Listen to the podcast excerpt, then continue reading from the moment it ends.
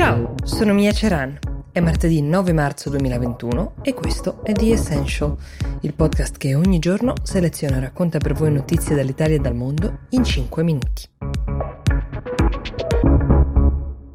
Lo sapete, qui non mi sono mai occupata delle vicende della famiglia reale, se non quando la popolare serie televisiva The Crown è diventata un caso politico in Gran Bretagna, però da ieri le testate di tutto il mondo hanno dato ampio spazio ad alcuni contenuti dell'intervista che Harry e Meghan, i reali fuoriusciti se così li possiamo chiamare, hanno dato alla più importante conduttrice e intervistatrice americana Oprah Winfrey. Provo a mettere in fila i temi più importanti e delicati tra quelli trattati e anche come sono stati accolti tra l'altro da chi ascoltava perché se le accuse fossero vere non si tratta più di gossip ma di temi ben più gravi come il razzismo. Tra le varie dichiarazioni, quella che più ha turbato gli ascoltatori è stata condivisa da Meghan, che ha raccontato di come a corte, quando era incinta del primo figlio, si discutesse di quanto potesse essere scuro di carnagione, ricordiamo che lei è una mamma afroamericana, e di che conseguenze potesse avere questo per la casa reale.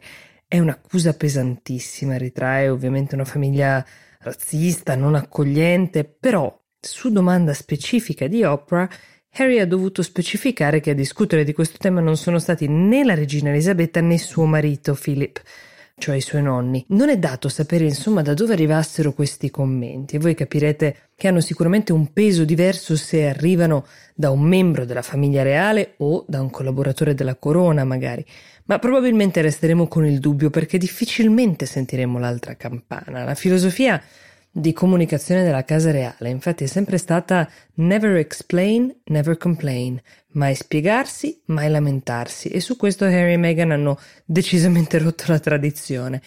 Altra pesantissima accusa lanciata da Meghan è quella di non solo non essere stata ascoltata quando ha manifestato difficoltà psicologiche, lei parla addirittura di pensieri suicidi, ma di essere stata diffidata dal rivolgersi ad uno specialista che la potesse seguire ed aiutare per il timore di far uscire vicende interne alla famiglia reale all'esterno. Anche qui i commentatori si sono scatenati, alcuni hanno sottolineato il fatto che molti decenni fa Fu già Diana a rompere questo tabù andando in cura da uno psichiatra e confessandolo, ma qualche anno fa lo stesso Harry aveva ammesso di aver avuto delle difficoltà importanti sul fronte psicologico e di essersi rivolto uh, ad uno specialista. Viene effettivamente da chiedersi perché non sia stato lui stesso a difendere sua moglie restituendole un diritto sacrosanto.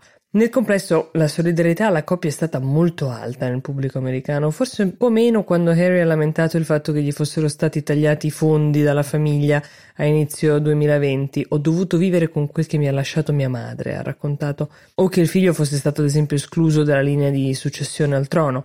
Per darvi un'idea dell'eco che questa intervista ha avuto in America, eh, davanti agli schermi ci sono stati 17 milioni di spettatori, poche cose negli Stati Uniti fanno questi numeri in televisione oltre al Super Bowl e ha generato 6 milioni di introiti di varia natura tra sponsor, pubblicità e altro. Anche a Boris Johnson è toccata la domanda in conferenza stampa di qualcuno che gli chiedeva un commento su queste dichiarazioni.